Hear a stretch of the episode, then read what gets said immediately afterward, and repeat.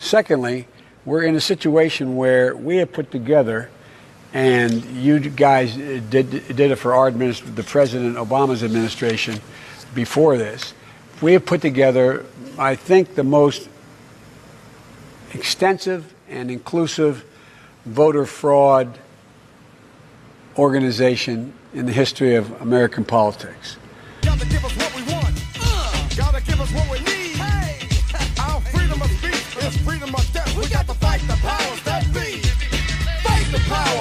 Welcome to the BCP podcast. Let's talk about conspiracy theories in general.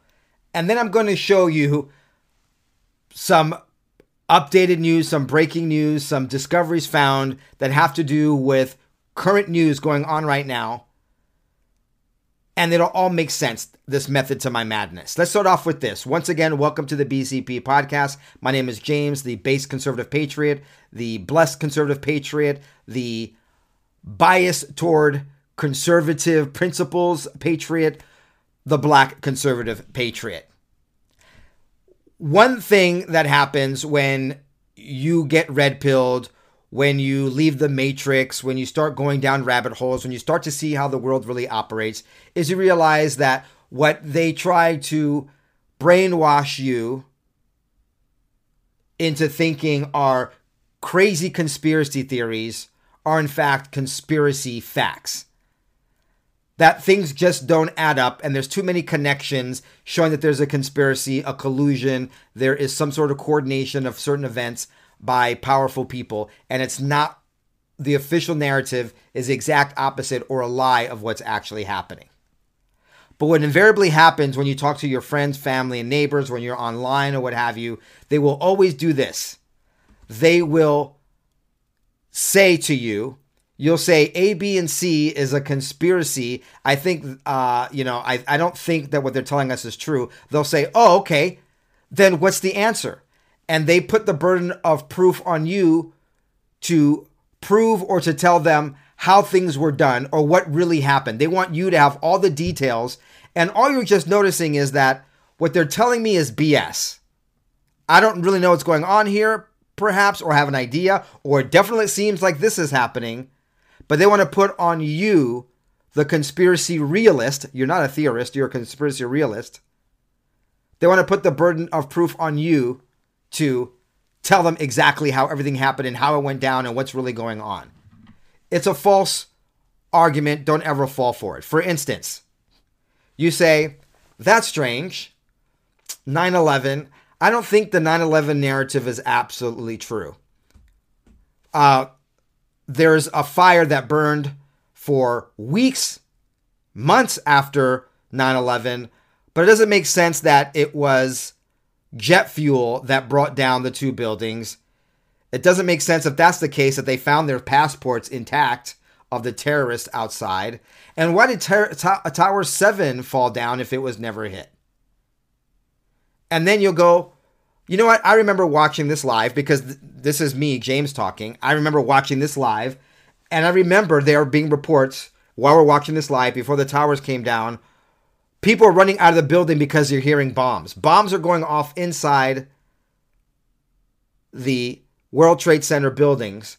The the, the plane, um, the, the buildings come down, and it was blamed on the the the plane sitting in. We're supposed to forget that those of us who are watching it live remember there were reports of bombs going off and people running out. Then the narrative is, oh no, there was no bombs. That's not a controlled type demolition that you saw with your own eyes. And then what do your friends who want to believe everything that the powers that be tell t- uh, tell them? They go, okay, then how did they get the bombs in there? How were they able to do that? And no one noticed. They put that burden of proof on you to disprove that it's a conspiracy theory when the official narrative should be proven by the powers that be. All right, so why am I saying all this? Because we don't have to have the answers to know that the narrative that they're telling us is BS. And we've got some news stories going on right now and some revelations coming out that make you go, hmm, I don't think that's correct. I may not have the answer of what's going on, but that doesn't seem correct. Or isn't that an interesting coincidence? Isn't that an interesting coincidence that they changed the insurance policy of the, the World Trade Center shortly before this happened? Isn't that interesting? Okay, so this one to me was a very isn't that interesting moment. And it has to do with the current Maui fires going on in Hawaii. Just in case, just in case, I love you. I love you very much, my fellow lovers of America, the Constitution, liberty, and freedom, and my brothers and sisters throughout the world who aren't U.S. citizens but appreciate and love our country and what used to be our shared values. It's a shared values between you and me and those of us listening to this, but it used to be a common shared value among most people. And I think it probably still is, but there are a lot of Marxist bastards out there totally shilling and and rooting for the powers that be that are trying to kill them, destroy them, enslave them, and take away their freedom. So, just in case you've been hiding under a rock, let me bring you up to speed on Hawaii from here in Maui, where we have just learned that this is now the deadliest wildfire in modern U.S. history. And just behind us, this is the remnants of a house burned in another blaze as the entire island is battling ideal conditions right now for wildfires. What we know about this tragedy is already unbearable. Nearly 100 dead, more than 2,000 homes and buildings destroyed. But we are still so far from understanding the full toll. This is the overhead view of the sweeping devastation in Lahaina. We now know that only 3%, 3% of those homes have been checked for bodies. Okay. A couple things, but here is the big thing I want to share with you. Okay. Maui Police Chief John Pelletier is the incident commander over during now during these uh, Maui fires. Police chief of Maui, John Pelletier, came to Hawaii after being somewhere else for 22 years. Guess where he was before? He was in Nevada. And he was the incident commander during the Las Vegas massacre in 2017, the worst mass shooting in American history.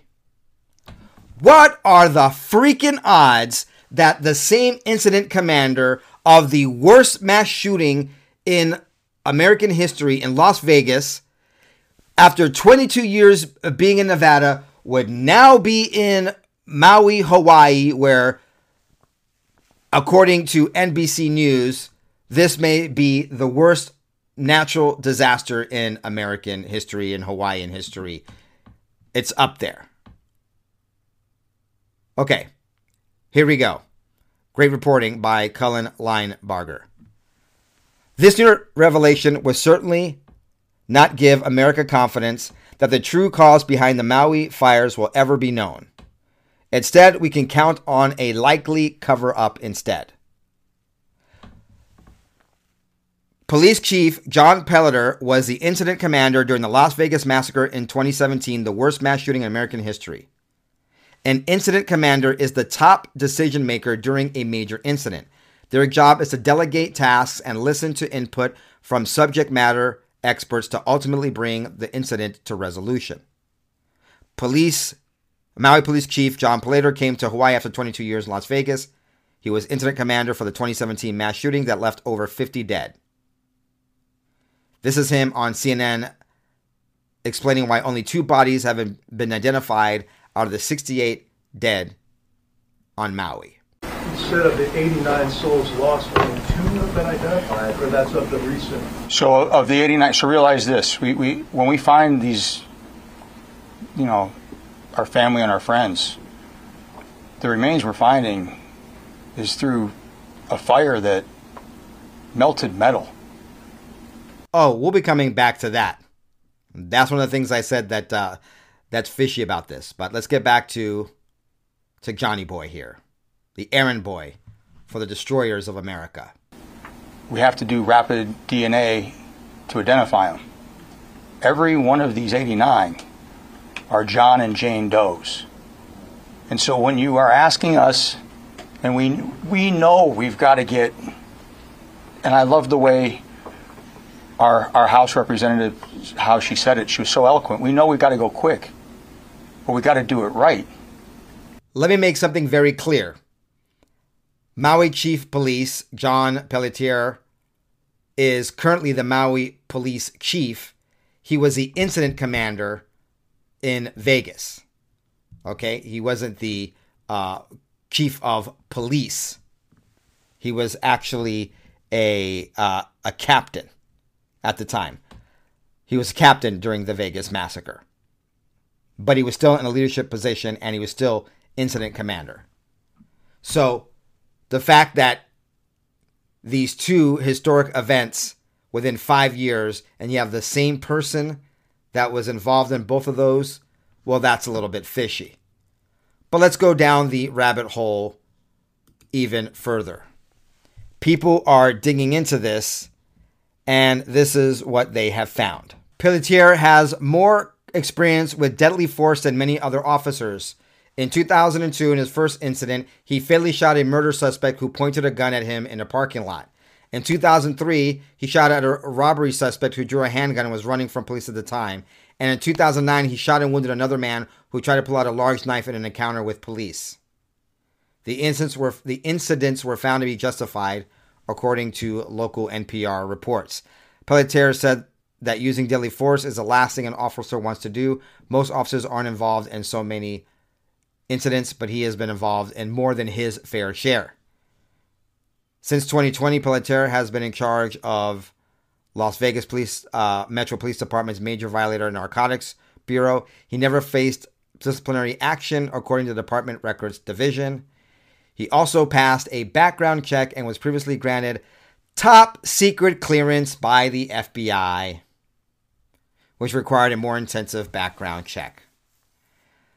Okay, a man with more than the usual deadly force incidents, and a man who was granted top secret clearance by the FBI. Probably while working the Las Vegas massacre case. That went away, and now he finds himself in Maui, Hawaii, where the worst fire has taken place. Just asking questions, folks. Isn't that one hell of a coincidence? Okay, now this is something I notice in all of these fires. I've been covering this these fires for years in California. I've made YouTube videos about this. I haven't in a while, and I'm not going to rehash that. But let's just look at a few things here. Let me go back to something that John Pelletier just said, and I played for you. Let me just play you a snippet again. The remains we're finding is through a fire that melted metal. Fire so hot they melted metal.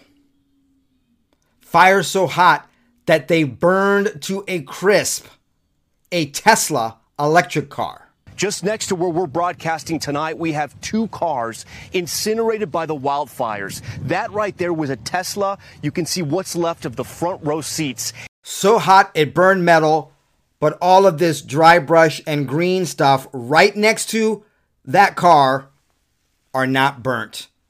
They're just sitting there. How do you have something burning so hot that it can burn and melt metal, but vegetation and dry wood and other things that are flammable and would burn quicker than a metal car sit there relatively unscathed?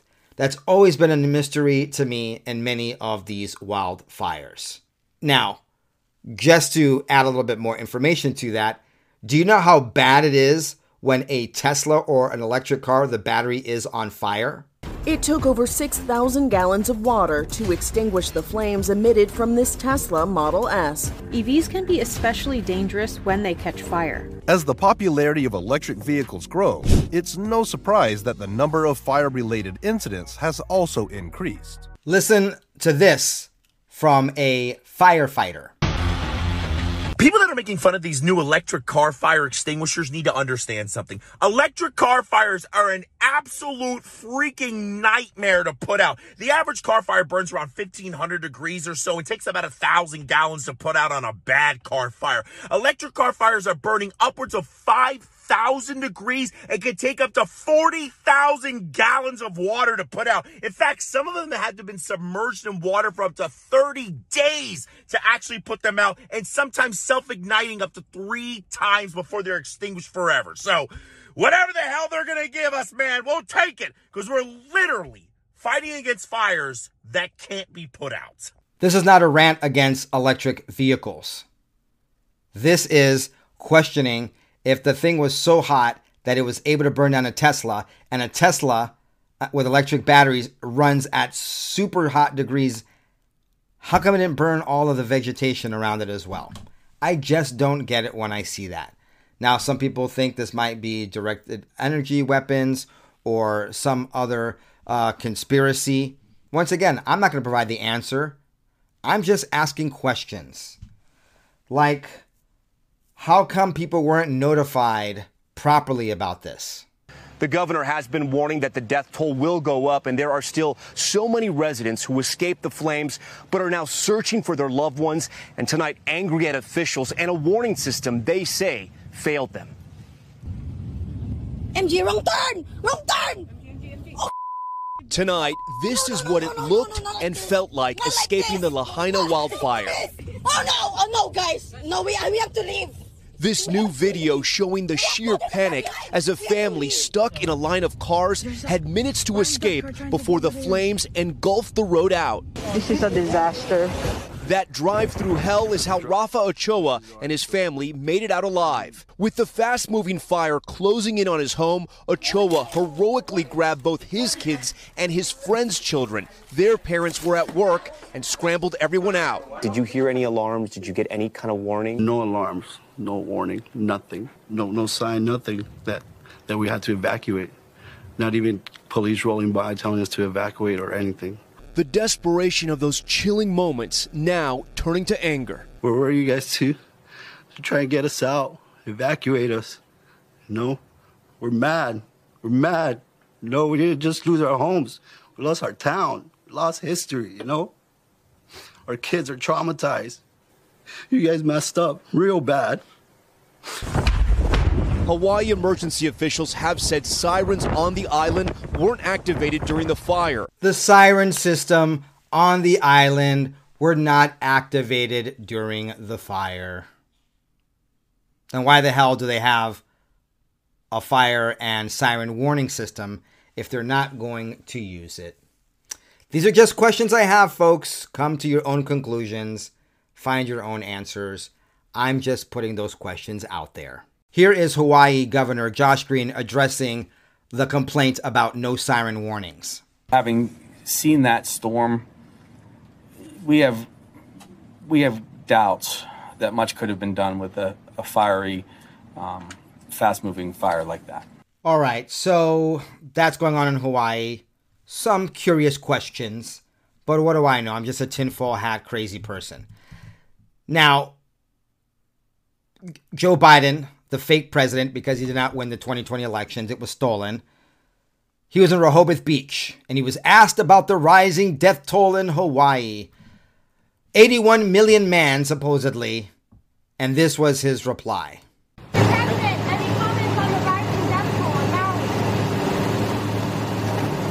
you come talk about the Hawaii response, Mr. President? No comment. No comment when we have Americans dying, missing, and destruction. No comment. By the way, if you expected a comment from Kamala Harris, while Joe Biden spent his weekend at the beach, Kamala Harris spent her weekend at a $10,000 ticket fundraiser in Martha's Vineyard. And at least the fake President Joe Biden is consistent. He returned from his beach house in Delaware to DC without answering any questions, not just about the uh, Hawaii fires and disaster, but also about special counsel investigation into Hunter. He he walked straight to the o- Oval Office, and he was kept away from the press. Any comment on the special counsel, Mr. President? Will you be handing your bank records over to Congress, President Biden? Maybe they're instructing Biden not to talk about anything because he might spill the beans. Or he just might incriminate himself further. As you see there, looks like to me that that's Peter Doocy on the bottom right over there. Perhaps Biden doesn't want to be caught yet again in the crossfires of Peter Doocy. Or maybe he just doesn't want to admit accidentally that there's yet another conspiracy going on. Secondly, we're in a situation where we have put together, and you guys did, did it for our administration, the President Obama's administration before this. We have put together, I think, the most extensive and inclusive voter fraud organization in the history of American politics.